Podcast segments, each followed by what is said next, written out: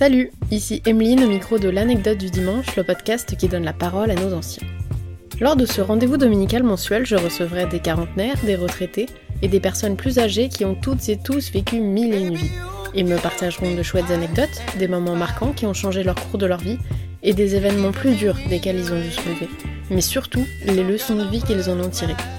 Le but de ce podcast, c'est d'offrir une oreille attentive aux générations de nos parents et grands-parents et de reconnecter les plus jeunes à leurs anciens en leur prouvant qu'on s'enrichit bien plus aux côtés des siens qu'en restant sur son téléphone. Bonne écoute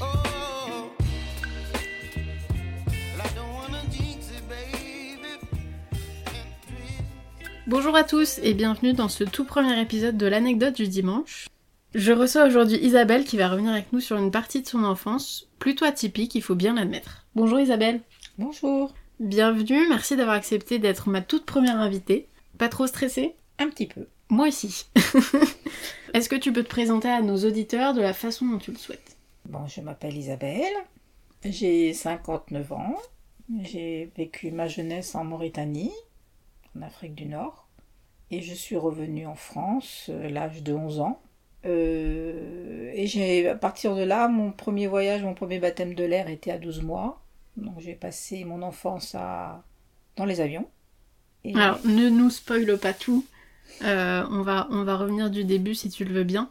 Euh, Est-ce que tu peux nous donner un peu de contexte sur euh, le, le, contexte historique, en quelle année on est, ce genre de choses, pour, pour que les auditeurs puissent se, se projeter avec nous Je suis partie en 1900... Je suis née en 1964, je suis partie en 1965 à Zoérat, en Mauritanie parce que mon père avait eu l'occasion d'avoir un travail là-bas qui lui permettait donc de voir du pays et de partir de France comme il voulait voyager.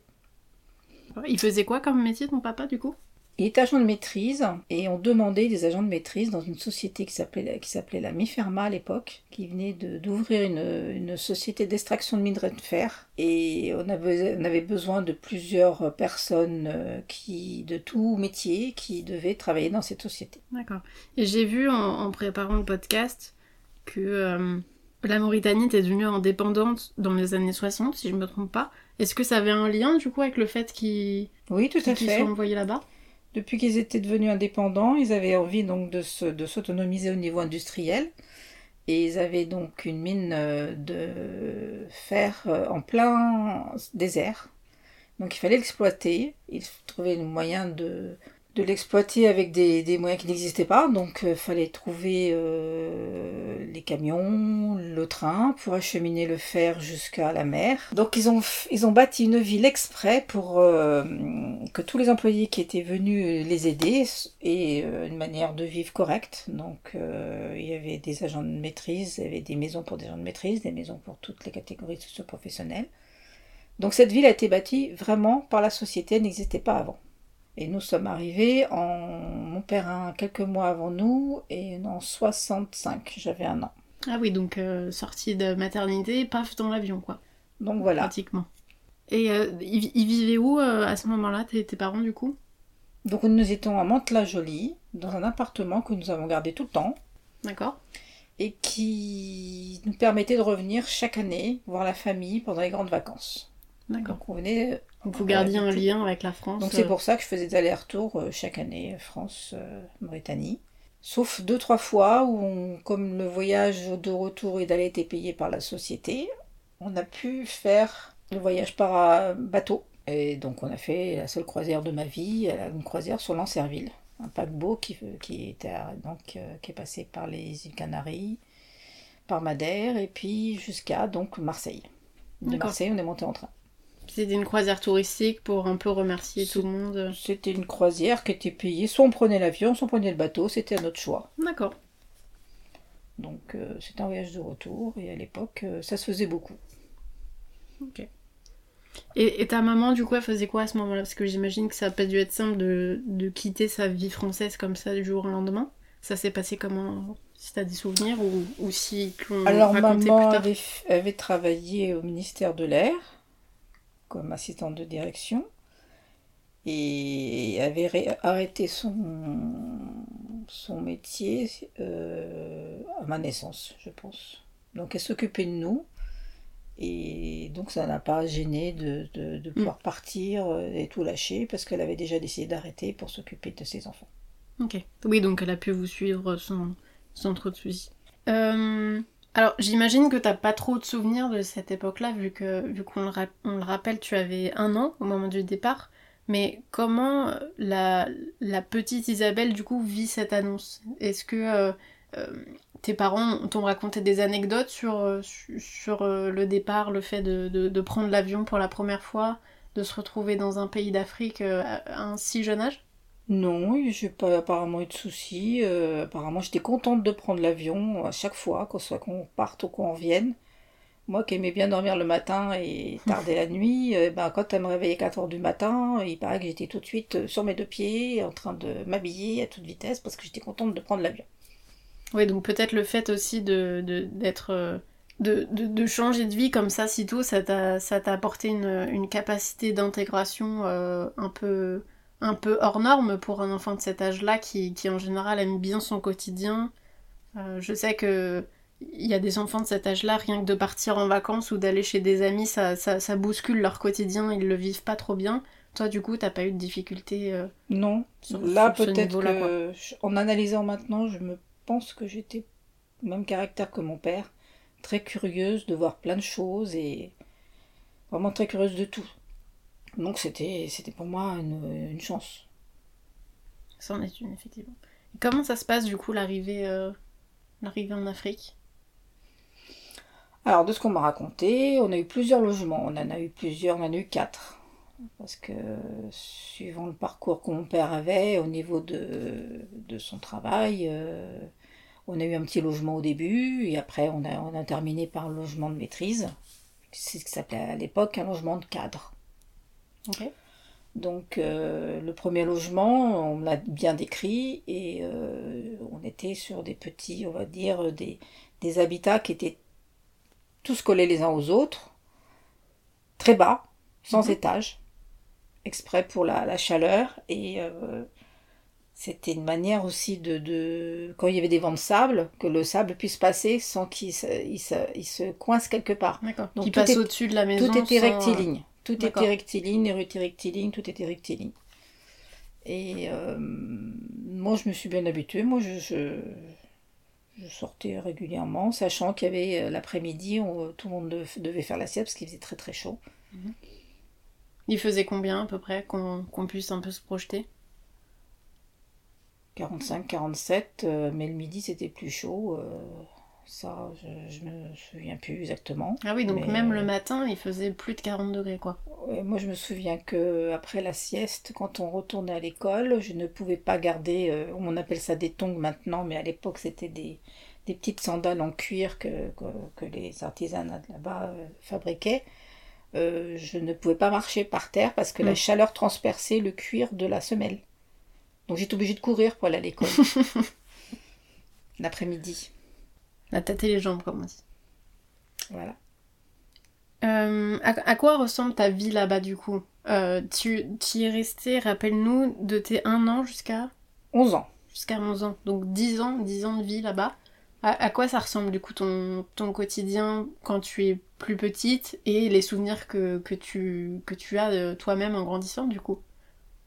Raconte-nous un petit peu euh, pour qu'on on vive, on vive l'expérience avec soi. Bah, c'est une enfance avec euh, une école, hein, euh, l'école, euh, comme tout le monde.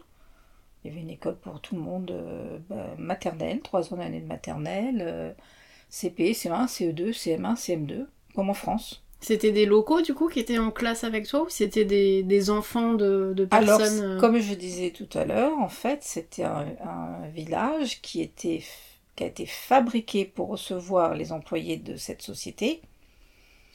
Donc, euh, c'était donc majoritairement des Européens, euh, il y avait des Anglais aussi, il y avait des Belges.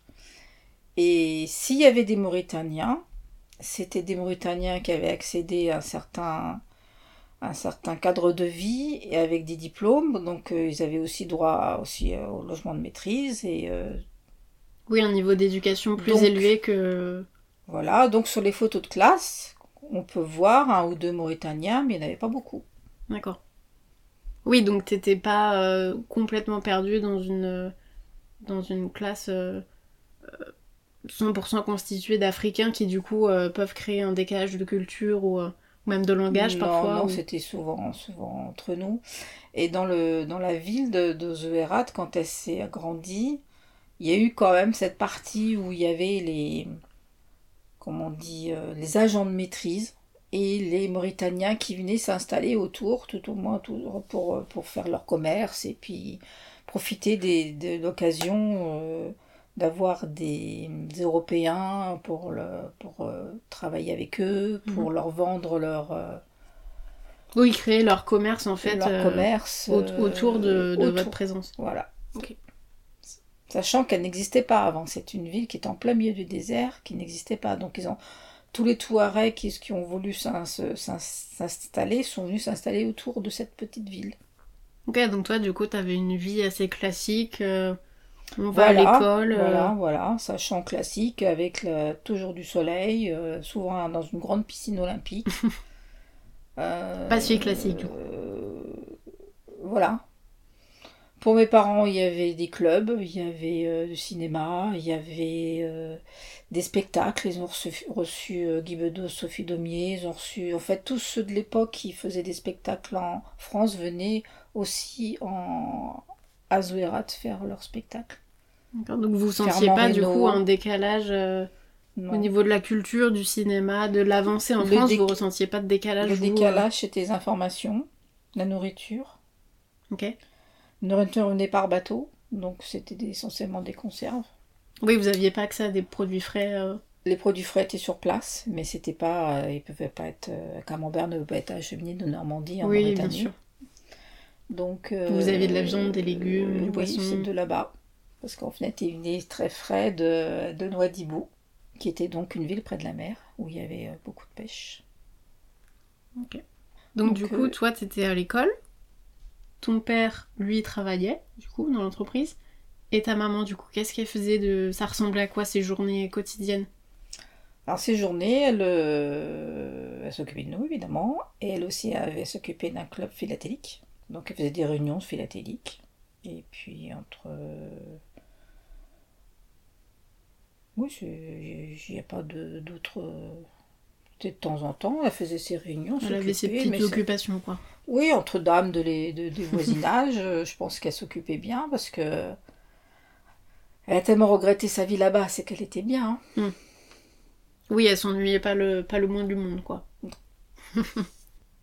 en grandissant, du coup, est-ce que tu t'arrives à te faire un, un petit cercle, un petit cercle de copains? Comment ça se passe un petit peu ta vie sociable là-bas?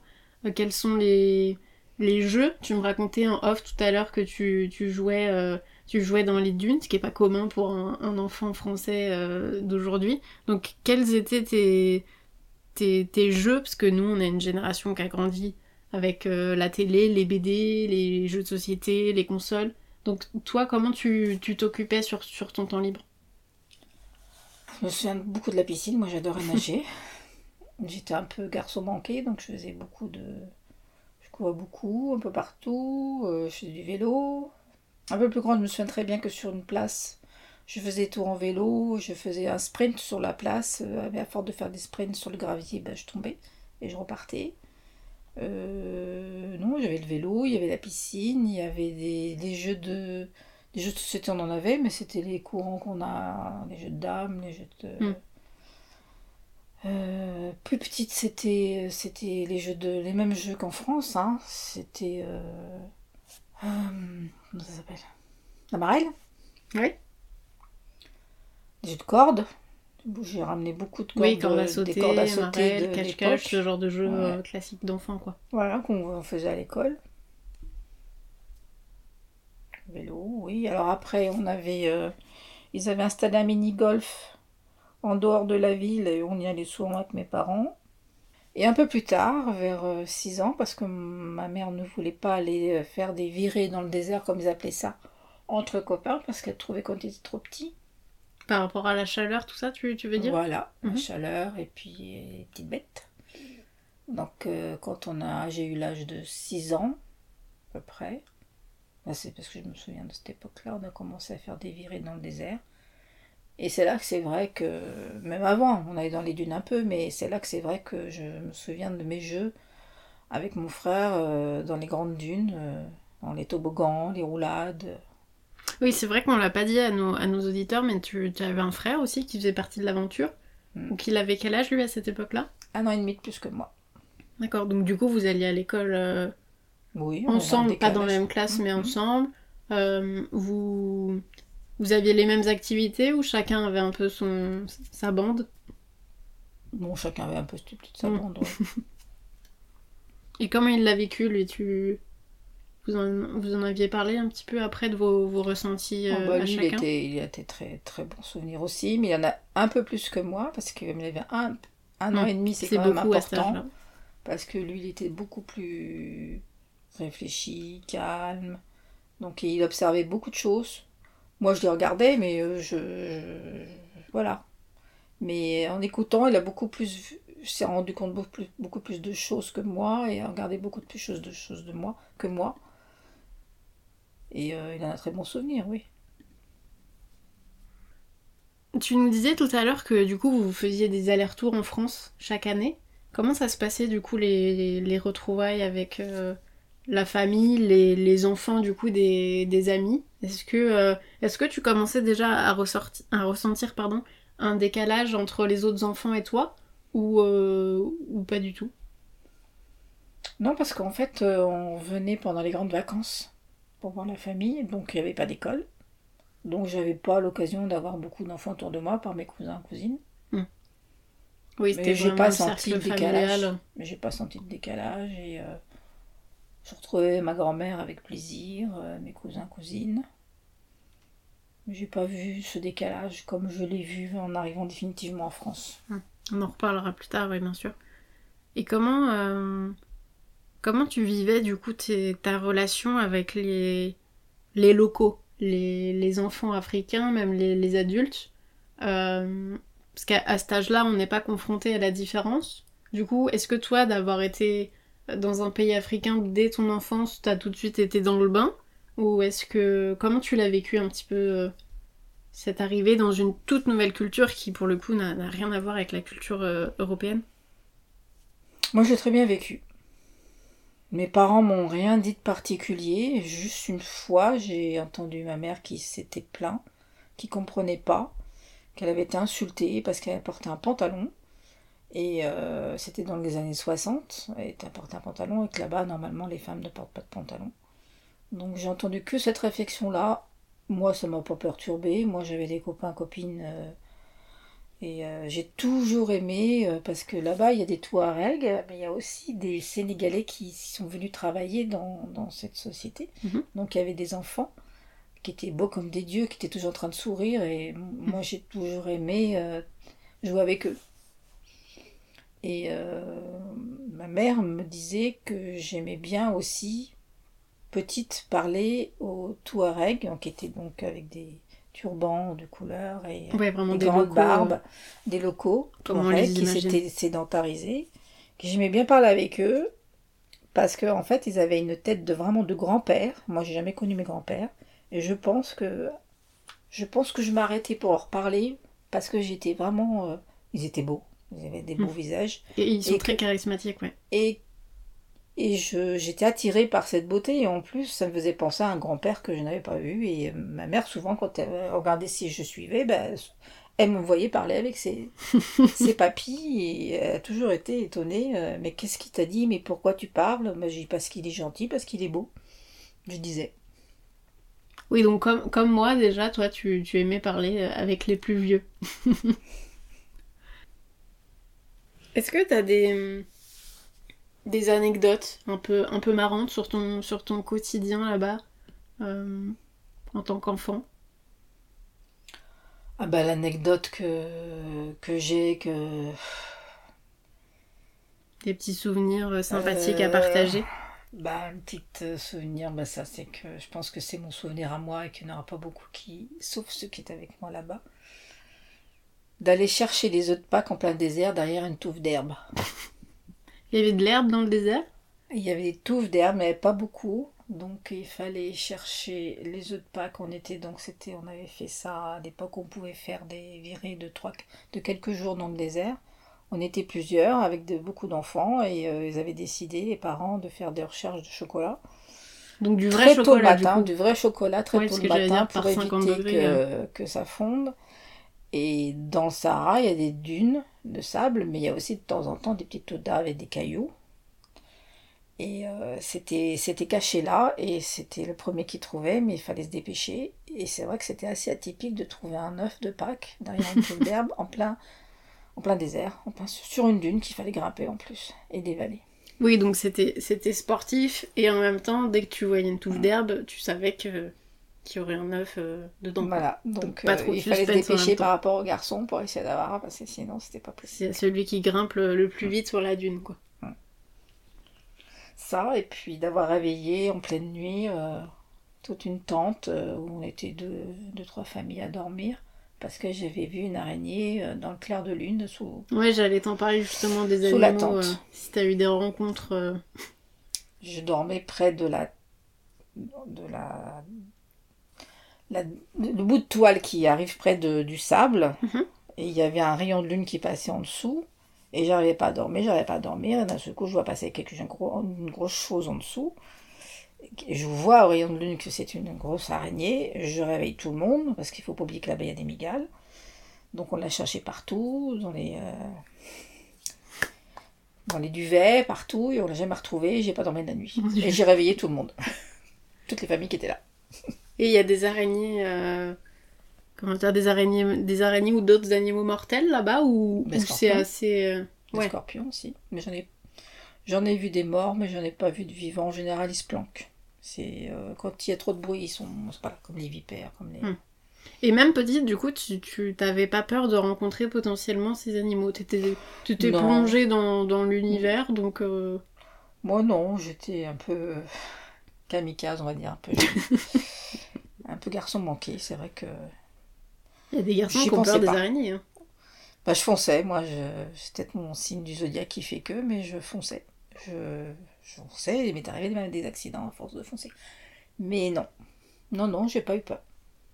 Cette araignée m'a quand même euh, perturbée pendant longtemps. Je me suis dit, euh, elle n'a fait que passer, ou elle est restée coincée dans mon duvet, ou ça m'a quand même euh, T'as chiffonné pas eu de pendant longtemps. problème pour dormir euh, les, les, les nuits d'après? Ah bah les nuits d'après, j'avais une, une lampe à côté de moi et j'étais toujours en train de surveiller. Oui, et donc téméraire tant qu'on les voit pas, mais une fois qu'on les voit, on, on flippe un peu. On me touche pas. On Euh. passe au large. Sinon les petites biquettes, j'adorais les petites biquettes qui étaient là. euh.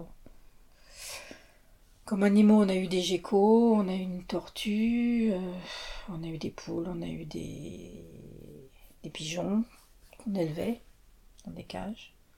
On a eu des gros hérissons, mais des hérissons pas comme en France, des hérissons qui ont un nez, euh, un nez de cochon, on appelle ça. D'accord. Parce qu'en France, ils ont un nez, un petit nez de C'est une de chien. race euh, spécifique là-bas. Mm. D'accord. Un gecko qui est arrivé tout seul, non de 40 cm, arrivé tout seul, qu'on a gardé un petit peu, et puis qui est reparti euh, vivre sa vie. Est-ce que vous aviez des. Et un fennec. Donc t'avais un fennec de compagnie. On en a eu trois, en fait. Et, et tu me dis ça comme si tu me parlais d'un chat. Un chien.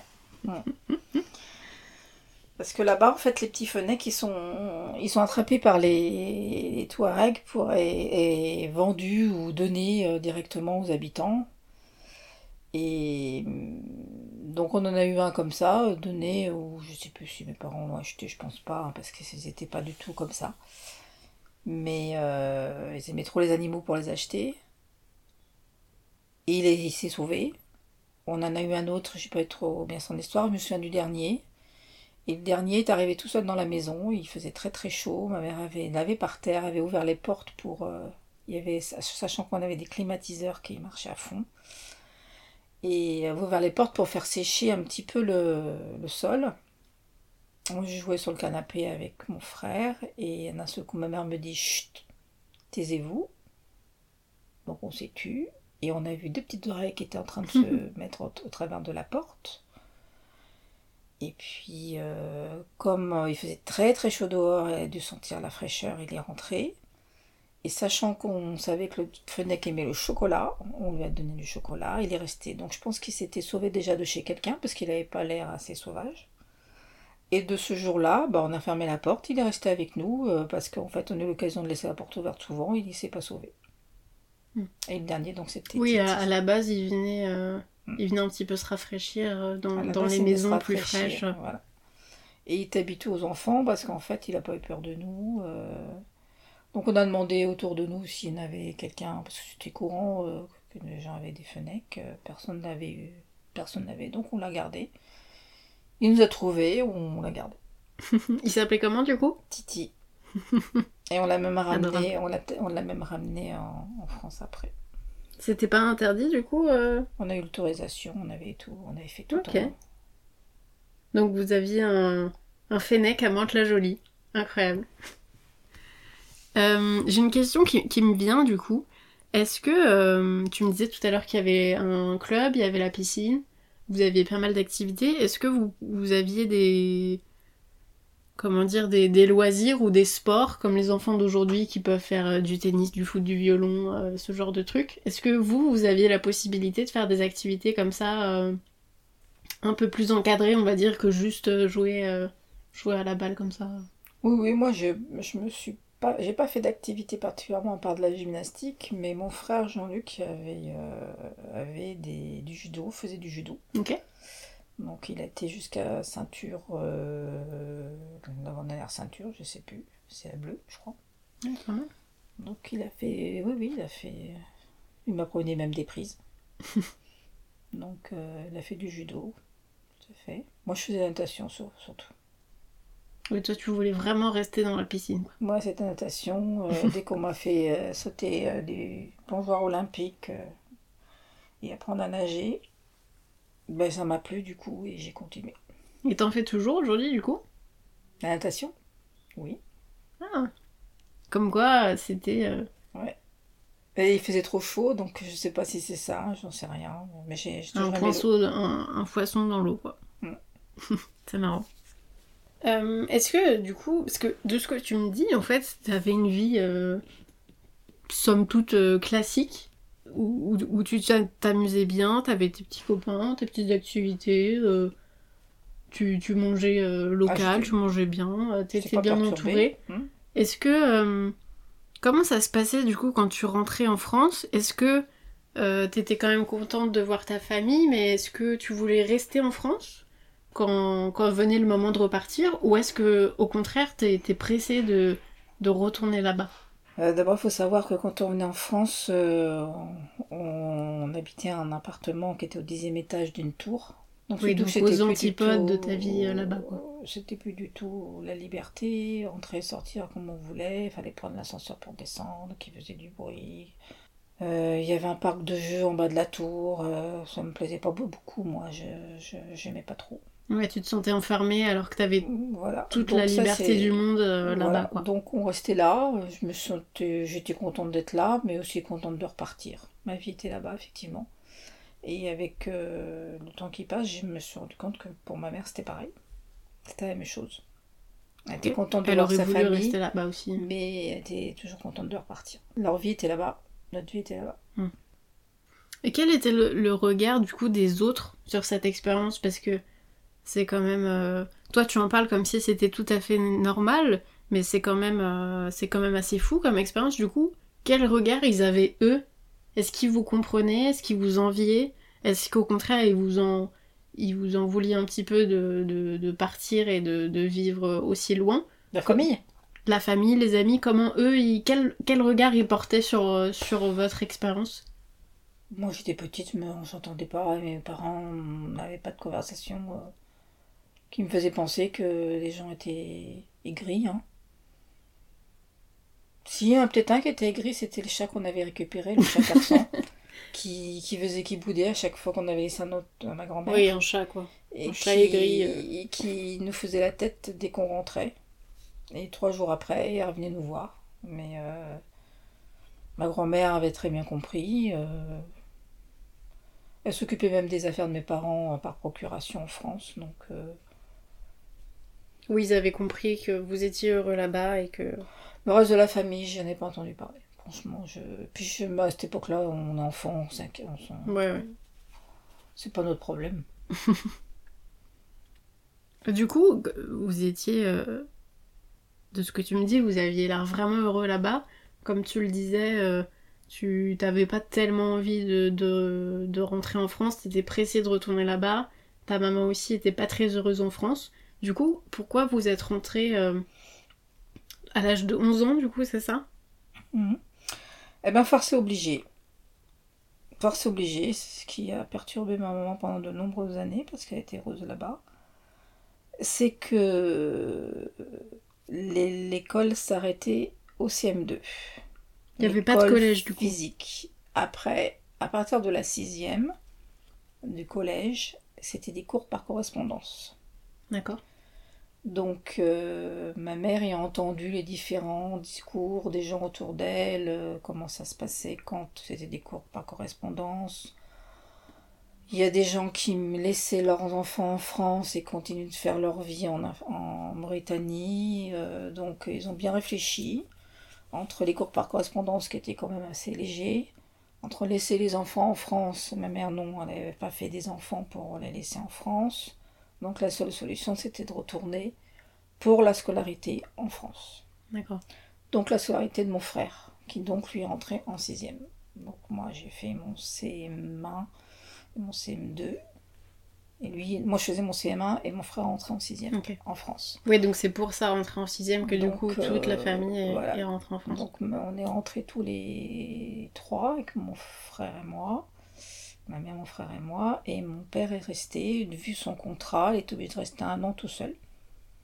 Donc euh, il est resté un an tout seul et euh, il aurait pu après demander un- une autre mutation dans un autre pays pour la, la même profession, la même. euh, mais non, et ça, là, sa, la- sa famille lui manquait, donc euh, Comment il le vivait, du coup, lui, de se retrouver comme ça tout seul pendant un an, et vous, au contraire, de, de retourner dans cet appartement finalement Ah bah moi j'étais Tous pas contente du tout, hein. J'étais pas contente du tout, hein, mais bon, euh, ma mère non plus, hein, mais on fait des sacrifices pour les enfants, donc. Mm. euh, Oui, pour la scolarité, euh, Mm. d'autant plus. Et c'est là que je me suis rendu compte pour la scolarité en France, le décalage que j'avais avec les autres enfants. Ok. Oui, donc c'est à ton retour officiel, entre guillemets, en France, que là, tu sens que t'as quand même pas eu la même enfance que les autres, et que ça se ressemble. Parce qu'en plus, on tout est bêtes, à hein. un instant charnière, l'entrée en Mm. sixième, c'est Pour mon c'est frère, oui. l'entrée dans l'adolescence Mon aussi, frère, ça la pas perturbé, lui s'adapter. Moi, ce qui m'a perturbé, c'est j'avais pas du tout les mêmes jeux. En fait, il chantait des chansons que j'avais jamais apprises. Mhm. Et c'était pas les mêmes jeux. Et puis c'était. J'ai l'impression d'avoir mûri beaucoup plus vite. J'étais pas du. J'étais un peu en décalage. Tu t'entendais pas trop, du coup, avec les, Si, les enfants de ton deux âge, tu sentais un petit décalage. copines, mais je sentais déjà un petit décalage, oui. Et ça s'est développé, du coup, dans l'adolescence Ah oui, Ou- puis c'était pire. Mm. Je comprenais pas pourquoi avait autant de personnes faisaient des histoires, autant de jalousie, autant de. Mais c'est peut-être pas, c'est partie de ma personnalité, peut-être aussi. hein, Il n'y a pas que ce décalage. Peut-être le, gar- côté garçon manqué, comme tu disais tout à l'heure aussi, qui crée ce décalage avec les filles euh, Oui, qui ont tendance Oui. à. Peut-être toujours euh, cet aspect de jalousie, cet aspect de, se montrer, de ça, tout ça. Moi, je trouvais pas ça, nécessaire, donc ça m'a toujours perturbée, toujours de faire des histoires. euh, donc du coup, bah, je, je dans mon coin, mais euh, je, c'est vrai que je m'entendais mieux avec les garçons. Je joue au foot avec eux-mêmes. Est-ce que tu peux développer un petit peu, du coup, ton, ton adolescence? Euh, par rapport à, à l'enfance que tu as vécue Est-ce que c'était une force ou. Comment tu, comment tu, le- tu, tu le vivais euh, sur l'instant et avec le recul aujourd'hui? Sur l'instant mal, parce que je me sentais en décalage, mais bien dans ma peau quand même. Hmm. Donc euh, je me suis posé beaucoup de questions. Après, Quel, type de questions tu t'es posé Bah, en disant, euh, bah, euh, je suis pas normale, euh, je n'ai pas les mêmes idées qu'eux. Et puis finalement, j'ai trouvé des copines, une ou deux copines qui étaient, qui étaient comme moi. Donc je me suis dit, bah, c'est pas moi. Hmm. Euh, C'était juste une question de mentalité. Oui, t'as de- réalisé et que de c'était pas toi le caractère. problème. C'était une question de caractère et de mentalité. Donc euh, voilà, il fallait que je trouve une, une ou deux copines qui soient qui pensent la même chose que moi pour dire bah non bah on va laisser ces filles là faire leurs histoires on va laisser ces gens là euh, raconter n'importe quoi et puis nous on va vivre notre vie et puis on est bien et puis voilà. Sage décision. Donc du coup l'adolescence c'est un petit peu le, le, choc on va dire des, des, cultures quand tu, quand tu reviens en France. Quand tu quand tu quand tu grandis que tu te tu te, tu te développes, tu deviens une, adolescente, puis euh, une lycéenne, une adulte, comment ça se, ça se transforme ça? Est-ce que tu sens toujours ce décalage qui est un peu handicapant parfois? Est-ce que ça devient une force? Comment ça, se, comment ça évolue de ce côté-là? Alors il y a toujours un décalage qui pendant un moment me, me gênait. Et puis j'ai appris que c'était une force, effectivement. Mmh. Avec la maturité, tu as compris que c'était une force euh, parce que j'avais une notion de recul sur tout. Alors je ne sais pas si c'est ça, mais j'ai une notion de recul sur, sur beaucoup de choses, sur des, histoires, des situations. C'est que je me mets en, en, recul et du coup ça passe mieux. Je digère mieux tout ça. C'est esprit d'observer aussi beaucoup. Quand je vais sur Paris, j'observe les gens, j'observe tout. Sans penser à mal, c'est regarder. Et ça, je pense, cette notion de recul et de, de, regard, d'observation, ça, c'est cette distance que j'ai eue depuis le début, mhm. je pense. C'est moi qui analyse ça comme ça, mais c'est peut-être ma personnalité, je sais pas. Mais euh, je le dis, je le redis, je me considère maintenant plus comme une sauvage plutôt qu'une une sociable. Et tu penses que du coup, ça peut avoir un lien avec, euh, avec l'enfance que tu as vécue? En plus de ton caractère. Euh, je pense de ma personnalité parce que mes parents étaient quand même indépendants aussi, très indépendants, donc euh, qui aimaient la liberté. Donc euh, je, suis leur digne représentante, mais je pense aussi que ça a joué, oui. D'être dans un environnement très calme, très libre, une étendue de sable qui, à l'infini, qui, je pense que ça reste et quand on, on, va dans un milieu trouble où ça crie, ça fait des histoires, où euh, ben, on a envie de partir parce qu'on a encore ça dans la tête et sans y penser forcément, c'est inconscient. On a envie de retrouver du calme. Et du coup, après, dans ta vie d'adulte, t'as jamais eu envie de, de repartir vivre dans un pays étranger? Ah si, si, moi j'aime toujours voyager. Mais ma grande question, du vivant de mon père aussi, on se disait est-ce qu'on y retourne ou pas? Et on s'est dit non. La ville a évolué, les gens. C'est une ville qui a, quadruplé, de, qui a grandi énormément parce que la société a continué à, malgré notre départ évidemment, a continué à, à s'étendre et euh, cette société l'a mis ferma. Et je pense que non, je préfère. Euh, je vais peut-être retourner. Euh, j'ai toujours dit que je vais retourner dans un pays saharien, mais retrouver le, désert, mais pas à Zouérat. Je vais rester avec mes souvenirs d'enfance. Hmm. Oui, je comprends. Dernièrement, j'ai retrouvé quelqu'un qui a vécu là-bas, dans son enfance aussi. Qui a vécu à la, à la qui est mauritanien, qui est mauritanien, qui a vécu un peu plus tard. Mais son père a dû connaître euh, son mon père. Il est plus jeune, mais il, a, connu la ville de Zouérat, il m'en a reparlé il n'y a pas longtemps, il y a toujours le cinéma, il y a toujours la piscine, il y a toujours euh, cette fameuse allée des lauriers où moi, toute petite, je me souviens avoir senti cette odeur avec la chaleur des fleurs de laurier. Euh, d'avoir aussi ressenti les vents de sable légers qui commençaient, où vous avez les petits grains de sable qui viennent euh, hmm. frotter les jambes. Ouais, c'est des souvenirs euh, olfactifs et voilà, sensoriels. ça, je, garde ça en tête, en vue, en ouïe, en odeur, et hmm. je ne veux pas y toucher. Et du coup, lui qui, qui est un, vrai Mauritanien, pour le coup, est-ce qu'il t'a un peu raconté à, quoi ressemblait la ville maintenant? Parce qu'on le rappelle, du coup, le, la Mauritanie est devenue indépendante, du coup ils ont créé cette ville pour se, développer en, toute autonomie. Mais du coup cette ville a continué de se développer. De fer, mm. cette, ville a continué de se mm. développer, donc à quoi elle ressemble aujourd'hui euh? Oh bah elle ressemble à une vraie ville, comme les autres villes de, Mauritanie, Nouadhibou, Nouakchott. Euh, avec son autonomie, euh, toujours l'extraction du minerai de fer, qui, qui, est un des quand même Euh, Oui, c'est l'activité principale là-bas. une des activités, parce qu'en fait, euh, c'est quand même le plus long train du monde qui permet de ramener le minerai de fer euh, de Zoérat à Nouadhibou pour que le minerai soit embarqué sur bateau et soit un peu Mhm. après dispatché dans tous les pays du monde. Mais cette ville, oui, elle doit être énorme, et lui, il en a un souvenir, il adore. Il adore, c'est sa ville de naissance, donc...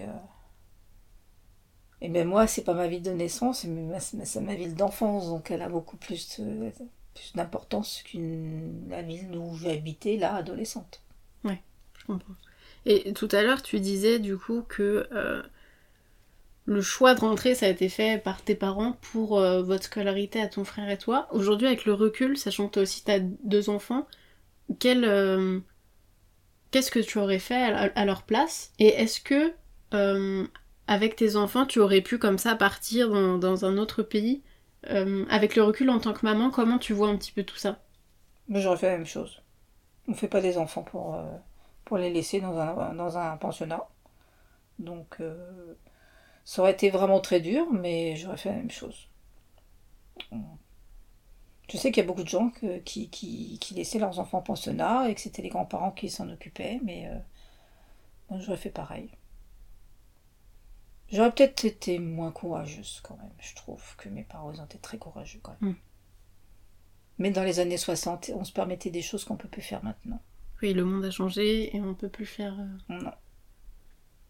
Et, et toi- Parce qu'il faut pas oublier quand même, quand on est parti en 73, il y avait quand même des, des, des petites guérillas qui se passaient en Mauritanie, entre le Maroc et la, et la Mauritanie, pour Mhm. le désert, le Sahara espagnol qui se trouve entre les deux pays. Chacun voulait une partie de ce, ce Sahara espagnol. Donc ça commençait quand même à avoir des petites, euh, des petites euh, guérillas entre eux. Moi j'ai entendu des, des petites, euh, petites bombes, des petits trucs. Oui, donc c'était quand même, ça devenait moins sécurisé que à voilà, c'était une période. Voilà. Donc en fait, c'est vrai que j'ai oublié de le dire, mais il y avait cette histoire d'école, mais il y avait aussi à un moment donné. Mes parents se sentaient pas quand même. Mm. euh, euh, ils se sentaient plus en sécurité comme avant. Quoi. Et après, euh, il y a eu le Front Polisario, euh, il y a eu plein de choses une fois qu'on est revenu en France. Donc euh, mes parents se sont dit on a bien fait de partir. Tout ça, ça s'est calmé après évidemment, mais c'est très.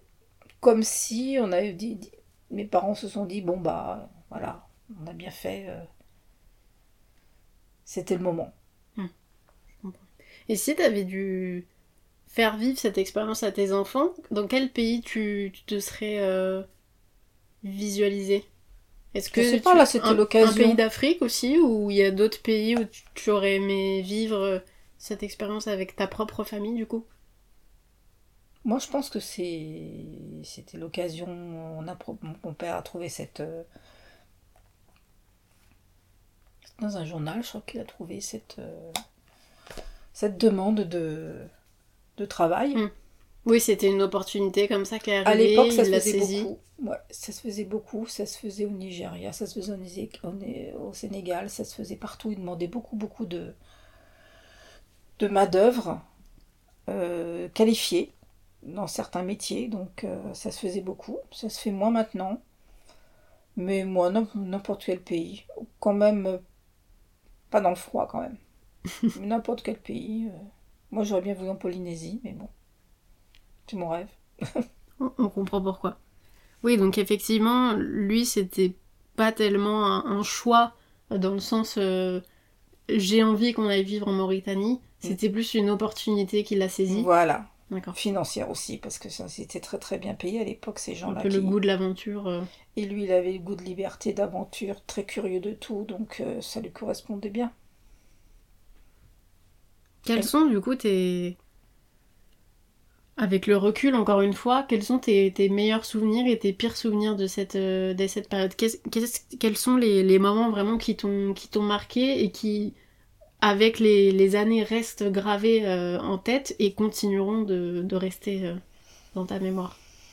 Bah, les bons moments, je dis, euh, les- c'était tous les virées dans le désert, c'était euh, l'esprit de famille qu'on avait, où on était quand même bien soudés. C'était une famille très très soudée, vu que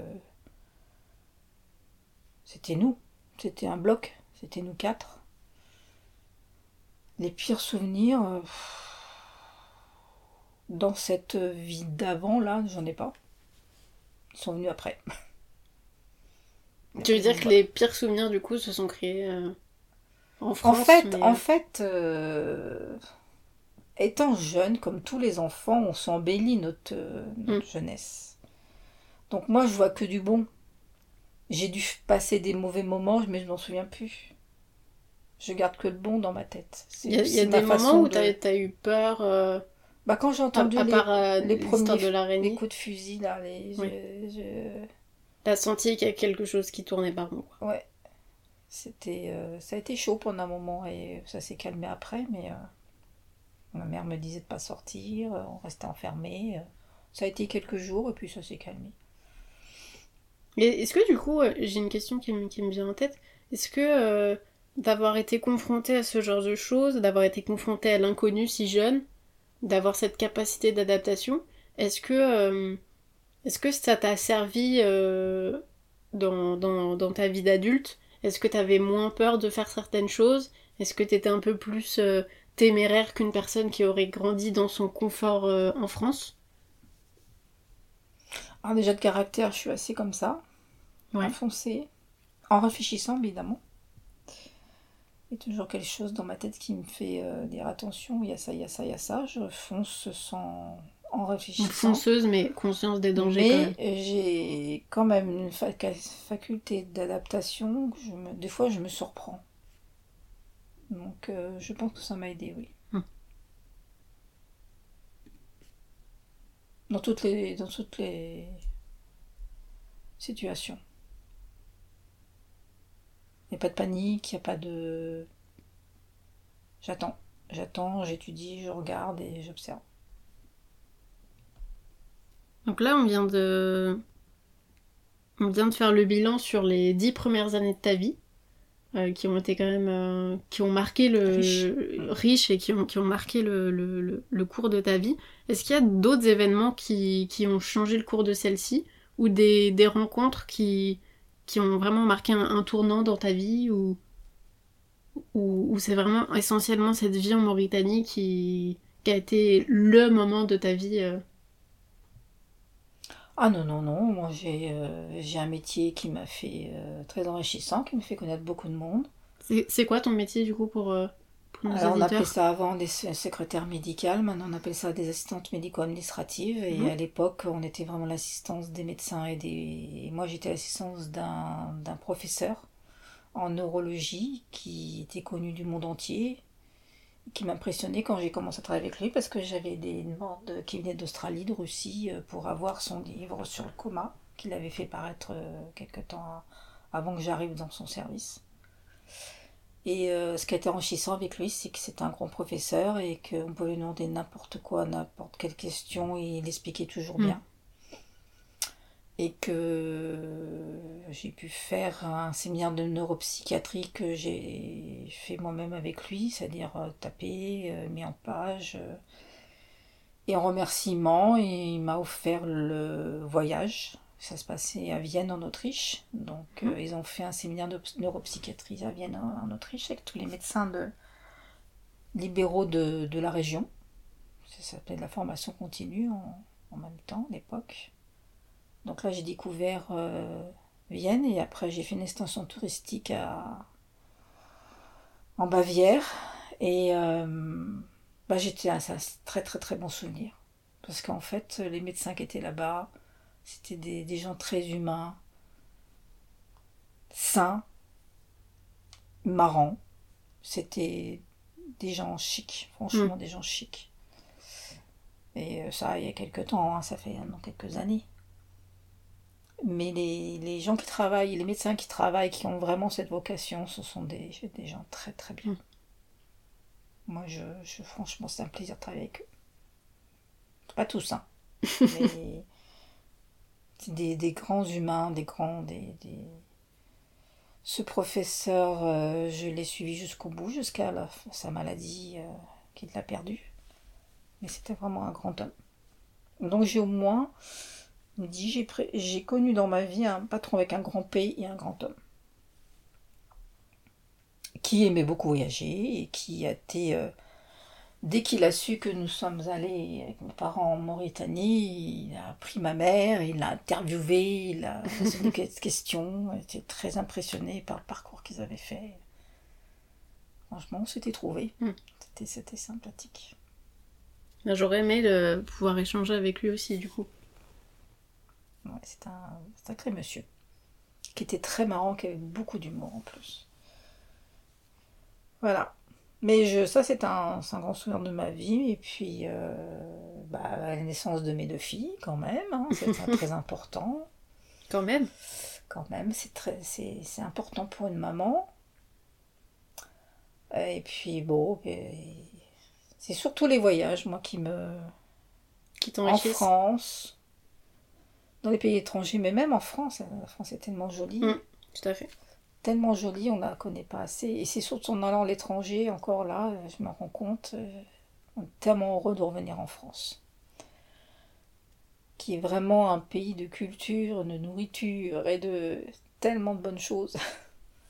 Oui, donc on, dit pour nos auditeurs, Isabelle revient de Bulgarie, c'est ça? Non, de Hongrie, de, Budapest. Ok. Et visiblement, à sa tête, la nourriture était pas folichonne. Oh, non, non, non, non, non, non, non. C'est un pays très très beau. C'est une ville très très belle. Ah là, c'est vraiment euh, au niveau architectural et puis euh, c'est très très beau. Mais euh, dans l'histoire de l'art aussi, mais non. On est français et on mange très bien en France. Et il ressemblait à quoi du coup tes, tes, repas en Mauritanie? Ça, ça, me fait penser à ça. La viande, poissons. classique. Beaucoup de poissons. Ouais. Les de poissons. Poisson frais, du coup, c'est mm. l'avantage euh, là-bas. Donc, il faisait beaucoup de méchouis dans les quand il faisait des fêtes, mais j'en mangeais pas parce que c'est de la viande pas cuite et je pouvais pas. Mm. Mais c'était essentiel quand il y avait des, des fêtes entre. Euh, grandes fêtes qui se passaient sur l'aéroport. Convivial. Euh. Parce qu'en fait, pour réunir tout le monde, le seul endroit où il y avait assez de place, c'était l'aéroport. C'était le lieu de, rencontre de tout le monde et tout le monde leur dit quand on regarde euh, sur les sites euh, internet euh, des anciens de Zoerat, mhm. c'est ce qu'ils disent. Ok, c'est marrant. Est-ce que tu aurais un dernier conseil à donner, que ce soit à moi ou, à nos auditeurs plus jeunes, par rapport à toi, ton vécu? Quelque chose que tu voudrais transmettre, une façon de penser, un, conseil? Surtout rester soi-même. Mhm. C'est important. Toujours regarder ailleurs, pas se renfermer sur soi-même, regarder ailleurs. Il y a tellement de choses à regarder, à voir et à, et à regarder les humains tels qu'ils sont. Hmm. C'est un, peu, c'est un peu l'ADN du podcast, effectivement.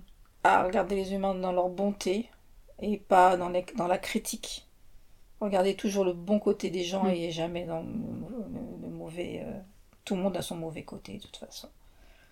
Mais euh, c'est tellement enrichissant. Voir le positif dans chaque personne, en fait. Voilà. Trouver, gratter. Parce qu'en fait, beaucoup de gens se donnent une carapace. Mhm. Moi-même, je l'ai fait. Pour se protéger. Mais en fait, derrière la carapace, il y a des gens très intéressants. Et c'est en voyageant, en parlant avec les gens. Alors moi, évidemment, je dis ça alors que je suis une vraie sauvage, mais j'ai ma des moments où je suis sauvage, j'ai besoin de me mm. retrouver, mais d'autres moments où j'ai besoin de prendre du contact et je, suis vraiment attirée par les gens sains et qui, qui sont vraiment intéressants et humains. Mm. Et ça, on retrouve ça quand même beaucoup à l'étranger aussi, parce que. ou dans les campagnes. Parce que la société de consommation n'est pas passée par là et, les gens sont humains et, les gens sont tels quels euh, avec leur montée. C'est vrai. Je partage cet avis. Bah, merci beaucoup. Est-ce que euh, tu aurais quelque chose à, rajouter? Je te laisse le mot de la fin. Bah écoutez les anciens, ils ont tellement de choses à dire. Euh, moi j'ai une petite partie de ma vie qui est peut-être intéressante pour vous, mais euh, effectivement les anciens ont une vie, une vie cachée, qui, mm. ils en parlent jamais, mais elle est très intéressante et enrichissante pour, pour chacun pour atténuer ses douleurs, pour euh, faire comprendre qu'il y a autre chose et qu'il ne faut pas se renfermer sur soi-même. Puis c'est tellement enrichissant pour, euh, pour eux de partager et pour nous de recevoir qu'il faut prendre le temps de, parler avec, euh, avec, avec ses anciens, les anciens des autres, les, les personnes qu'on peut croiser.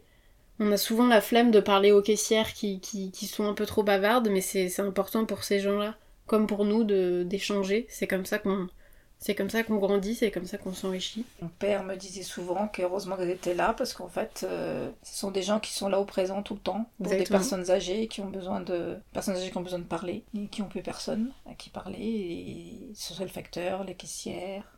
Effectivement, c'est leur seul contact euh, social, donc il faut penser à ça et, et arrêter de les, les oublier de faire comme s'ils n'existaient pas parce qu'ils sont là, ils sont très importants et c'est très enrichissant de parler avec eux et euh, il faut, il faut arrêter de les laisser dans, dans l'ombre. Et il y a des leçons de vie qui est très bien d'entendre, d'écouter. Tout à fait. Qui peuvent nous aider. Tout à fait. Comme tu étais la première sur, euh, sur ce podcast, est-ce que euh, tu aurais une idée de quelqu'un que tu voudrais voir derrière ce micro pour un prochain épisode? J'ai des idées, j'ai des idées. mais je dirai après. ok, tu me diras en off. Pas de souci. Bah, merci beaucoup Isabelle. Et de rien. J'espère que tu as passé un bon moment. Moi, j'ai adoré. J'espère que vous aussi, euh, vous aimerez écouter. Euh, J'espère que j'étais assez claire. On vous mettra. Euh, Isabelle m'a envoyé quelques photos de, de l'époque. Donc, je vous mettrai ça sur, sur l'Instagram et le Facebook. Donc, anecdote-podcast. Comme ça, vous pourrez un peu vous plonger dans l'univers avec nous. Euh, j'espère que vous apprécierez euh, ce podcast autant que nous, on a apprécié l'enregistrer. Je vous souhaite un très bon dimanche et à bientôt pour le prochain épisode.